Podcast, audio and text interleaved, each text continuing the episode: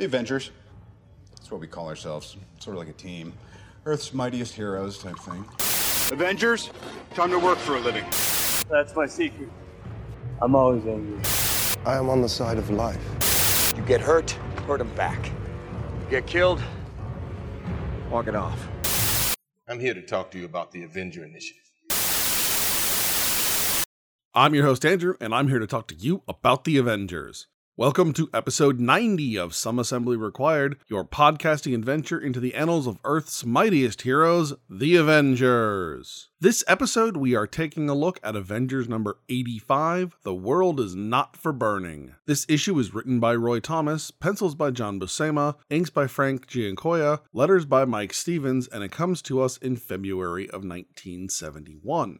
Starting off with our cover, our cover this week is really excellent. The general color palette is great, and the Avengers being in blue, which is in high contrast to the rest of the cover, really makes them the focus of this cover. On top of that, the melting effects look really great, especially the buildings in the background and the fire hydrant. Although I have to say, I'm pretty sure that if it were really hot enough to melt stone and metal, all the people around the Avengers would probably be dead already. But that is a very minor criticism, and I really like this cover. I think it's very well done.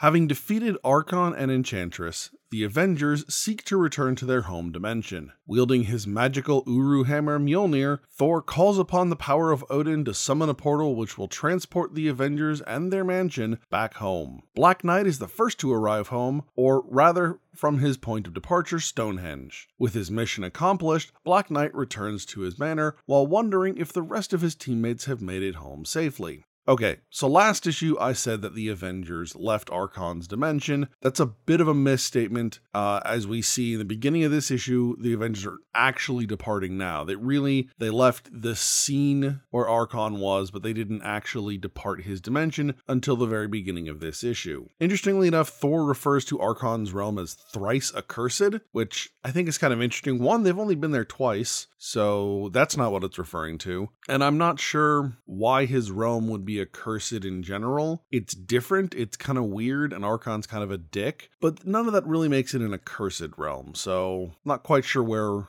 Thor's going with that. The warping effect that we see when the Avengers are transported home isn't bad, but I'm not particularly blown away. We've seen a lot of other and better effects of a similar nature. This one gets the point across, but it doesn't really do it with a whole lot of style. And it is nice to see Black Knight get home all right. I'm just a little bit miffed that he flies off after arriving home, assuming that everything is all right with his teammates. When Black Knight was in trouble, the Avengers at least attempted to call him over the phone, and I wonder why he couldn't be bothered to return the favor and just check in with his teammates, especially given the fact that although he is not necessarily an active member, again, at this point, Black Knight is an official member of the Avengers. Go figure.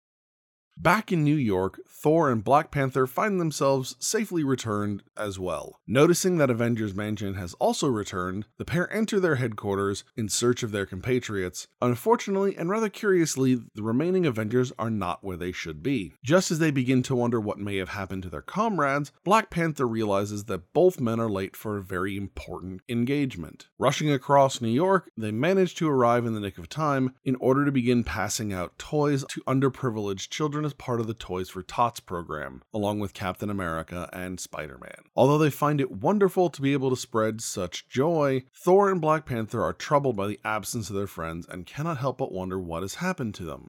So I like the idea here that Thor and Black Panther have this really super important mission that they're late for, and it turns out to be an, a public appearance. Now, obviously, it's a public appearance for a good cause, Toys for Tots, which, as most people are aware, is a Marine Corps charity that collects toys around the holidays and distributes them to underprivileged children. But the reality here is that it is, in fact, a publicity event. And it's just a nice little mind game that the creative team plays on the readers. It's not anything selfish, so you don't feel bad that the Avengers, or really in this case, Thor and Black Panther, are preoccupied by making it there, right? They're excited and they're they're in a rush to make sure that they go and do something worthwhile But until they arrive, it really seems like there's something else like super important, world saving related. And it turns out to be this charity appearance.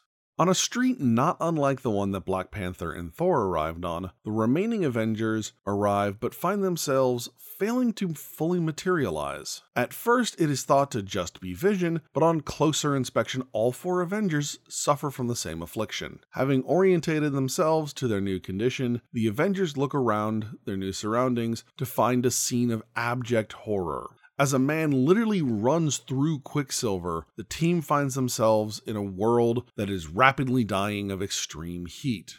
So the remaining Avengers arrive at some horrifying time and place where everybody and everything is dying and melting. This is not exactly the homecoming that they were looking forward to, and it is certainly a terrible sight for them to endure. They quickly identify that the sun is responsible, somehow being dramatically hotter and brighter than normal. The results are utterly devastating. People collapse in the street while asphalt smokes and melts around them. Even more shocking is that when Quicksilver finds a newspaper, the Avengers discover that they are several days in the future. Not knowing what else to do, Scarlet Witch uses her hex powers. The unexpected chain reaction again sends the Avengers hurtling through space and time, returning them back in time to the day they left. Determined to figure out and prevent the cause of this fate they just witnessed, the Avengers return to Avengers Mansion to regroup.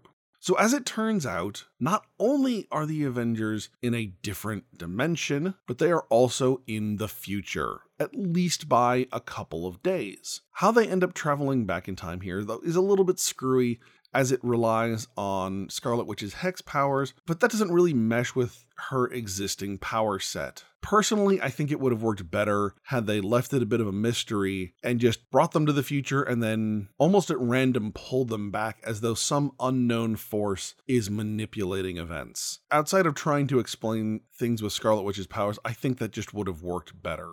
Upon arriving at Avengers Mansion, all is not well. As Quicksilver enters through the front door, he is attacked by an automated defense system that the Avengers have no memory of installing. So it's nice to see here that the Avengers Mansion is as poorly protected here as it is everywhere else. It's also an interesting thought as to why this particular building, Avengers Mansion, always seems to exist in alternate dimensions. It's kind of a, a weird little You know, maybe it's one of those things that it's kind of an anchor or a fixture of, of every dimension you know there are always certain certain things that are common little little threads and maybe avengers mansion is just one of those things. The team is given little time to think about this occurrence however before they are confronted by nighthawk a member of the squadron sinister. After a brief encounter with vision nighthawk who has no memory of the avengers acknowledges that he is severely outnumbered and quickly retreats through a hidden door. Looking to pursue nighthawk Goliath prepares to smash the secret door when he is forcefully stopped by Vision. Using his ability to pass through walls, Vision opens the door from the other side, revealing a hidden explosive device set to detonate if anyone tried to force the door. Rushing down the secret corridor, the Avengers are stunned to find an entire team of costumed supers waiting for them at the other end.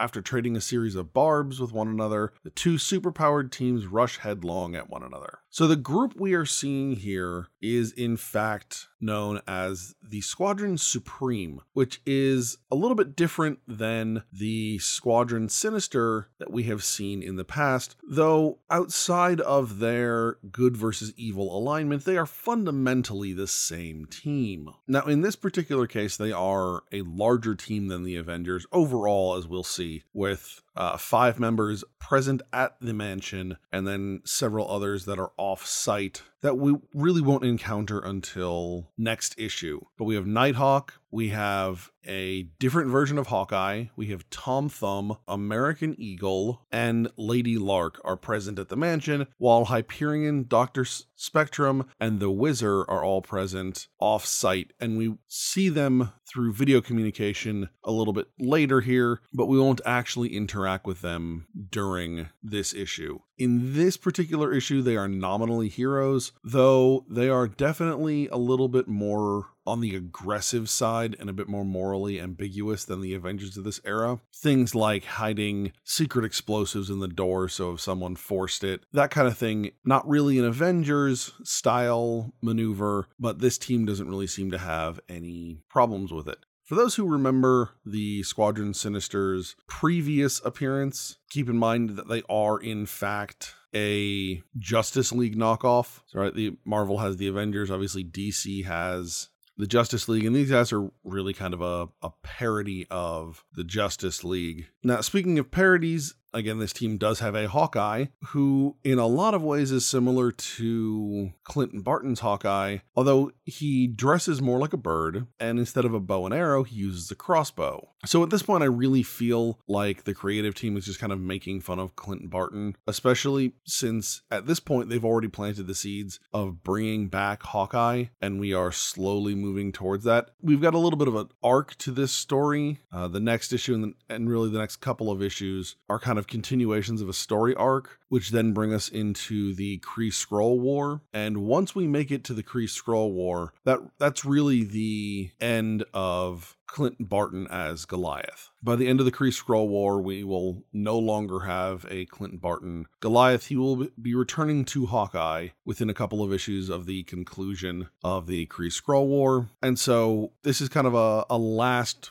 little little jab, little twist of the knife there at uh, at Hawkeye before they bring him back as a as a real serious character. So, in the midst of this fight, another member of the Squadron Sinister, Dr. Spectrum, attempts to make contact with the headquarters of the Squadron Supreme in Cosmopolis. So this is really the point where we recognize that we are in a different dimension. Up until this point, although I have mentioned being in a different dimension a couple of times, the only inkling that the Avengers have that they're in a different dimension is the fact that the Squadron Supreme, or at, up until this point, what they think is the Squadron Sinister, is present in Avengers Mansion. So this is the point where things kind of click for the Avengers I really appreciate the fact that the Avengers, once they figure this out, are still dead set on stopping the villain, of saving this dimension, of saving these people. It's not their home dimension. Quite honestly, they could just figure out a way to go home and be perfectly fine, but instead, they continue with their effort to save these people. As we see, Dr. Spectrum announces that the Brainchild 1 rocket is one hour from lifting off on its solar orbit journey. This discontinuity, paired with the information about the rocket, forces Vision to only one conclusion that the Avengers have arrived in yet another parallel dimension where the Squadron Sinister are not villains but in fact the superheroes of the Squadron Supreme. Not only that, but this Brainchild 1 rocket is most likely responsible for the solar catastrophe that they so recently witnessed. With this, the Avengers Avengers change their strategy and attempt to disable the Squadron Supreme so that they can talk and determine where the rocket launch is taking place in hopes of stopping it before it's too late. While the Squadron Supreme puts up a good fight, they are eventually beaten down by the superior might of the Avengers. So here, the fight gives the appearance of being a fairly even fight, but I think it's a little bit deceptive. Rolling into this, I really never had any doubts that the Avengers were going to win this particular fight. Now, obviously, the Avengers, especially in this era, basically win in the end eventually. They may not win the fight the first time, but they come around and win it the second time. Here, I never had any question, any thoughts that it was going to go to uh, a second round, if you will. The Avengers were going to win this fight straight up. So they're kind of trying to play things off as though the Avengers are having to put in more effort. But in the end, if you do a comparison of the Squadron Supreme members present, not all, not the whole team, but just the members present, compared with the Avengers present, although there is is a numbers difference and the Avengers are actually outnumbered, they dramatically overpower the Squadron Supreme, especially with Vision on the team. It's it's funny because Vision just so heavily weights almost everything in the Avengers' favor. And this is a, a prime example of that. Leaving all of the squadron members behind except Nighthawk, the Avengers depart on a mission to find the rocket launch site. When Nighthawk again regains consciousness in the middle of their flight, the Avengers explain the situation to him. Unable to explain why, Nighthawk believes their story and directs the Avengers towards the launch site, hoping desperately that they will arrive in time to stop Armageddon. So I'm not really sure that this is the best way to ingratiate yourself towards someone, you know, beating up and then kidnapping them. But it seems to work and quite honestly, I'm glad that Nighthawk believes them, but you know, I've read this issue and I've read the next issue, so I know I know what's going on. I have a hard time understanding why he believes them. If I were in Nighthawk's position, even without the assault and kidnapping portion, I think I would have a difficult time believing the Avengers. This is a really far-fetched tale and you know, I just I just don't know that I could believe them. Now, this is where we're going to leave off at the end of our issue. This basically gives us a really nice cliffhanger, both from a storytelling perspective and from a visual perspective with the last panel, a really great cliffhanger. It leads into the next issue really well, setting up some really dire consequences if the Avengers and the Squadron Supreme are unable to complete their mission. So, overall, this is not a bad issue. It's not mind blowingly good, but it, really is enjoyable. The pacing ends up being a little slow, and that, that's kind of what makes me say that this is not like an amazing issue, but it's not terrible. But again, having having read the next issue and knowing the content that's in that issue, had they tried to combine these two portions of the story together, they would have ended up with a just incredibly rushed issue. And I would much rather have a little bit of a slow pacing issue that gives me a better quality story and better quality art. Really, I would take that any day over a book that tries to do too much, that feels too rushed. The art is generally pretty strong, with a few standouts like the cover and the final panel, which makes it nice to see an issue starting and ending really strong. And again, the, the work in the middle is also very quality, very uh, of a very high quality. It's not any kind of super standout iconic work, but it is solid comics from John Buscema. Last thing I want to touch on again is the Squadron Supreme, you know, like I mentioned, is a team that periodically changes their alignment, not so much the team itself, but based on which various dimension the team is encountered in. Obviously, the first time they were the Squadron Sinister, this time they are the Squadron Supreme. There will be more Squadron Supreme versions than Squadron Sinister versions, but they both exist in, in various dimensions. They're an interesting group. Like I mentioned, they are a, a parody, a parallel of the Justice League, and that's very much an intentional decision. But once you move past that, we, we will actually see some of these characters join the Avengers, not necessarily as, as first stringers, but at least Hyperion will join during uh, Jonathan Hickman's run, and I believe Wizard joins. I know for a while Wizard joins the Thunderbolts, but I believe he also joins the Avengers for a little bit. So we do see them kind of splitting off and becoming a part of the larger Marvel universe instead of just being relegated to these side uh, cross dimensional excursions, if you will. Remember, you can find us at AvengersAssembly.com. You can follow us on Facebook, Instagram, and Twitter. And you can find this podcast on iTunes, SoundCloud, and YouTube. Next episode, we are going to be taking a look at Avengers number 86 Brainchild to the Dark Tower Came. All right, hey. All right, good job, guys. Uh, let's just not come in tomorrow. Let's just take a day. You ever tried shawarma? There's a shawarma joint about two blocks from here. I don't know what it is, but I want to try it.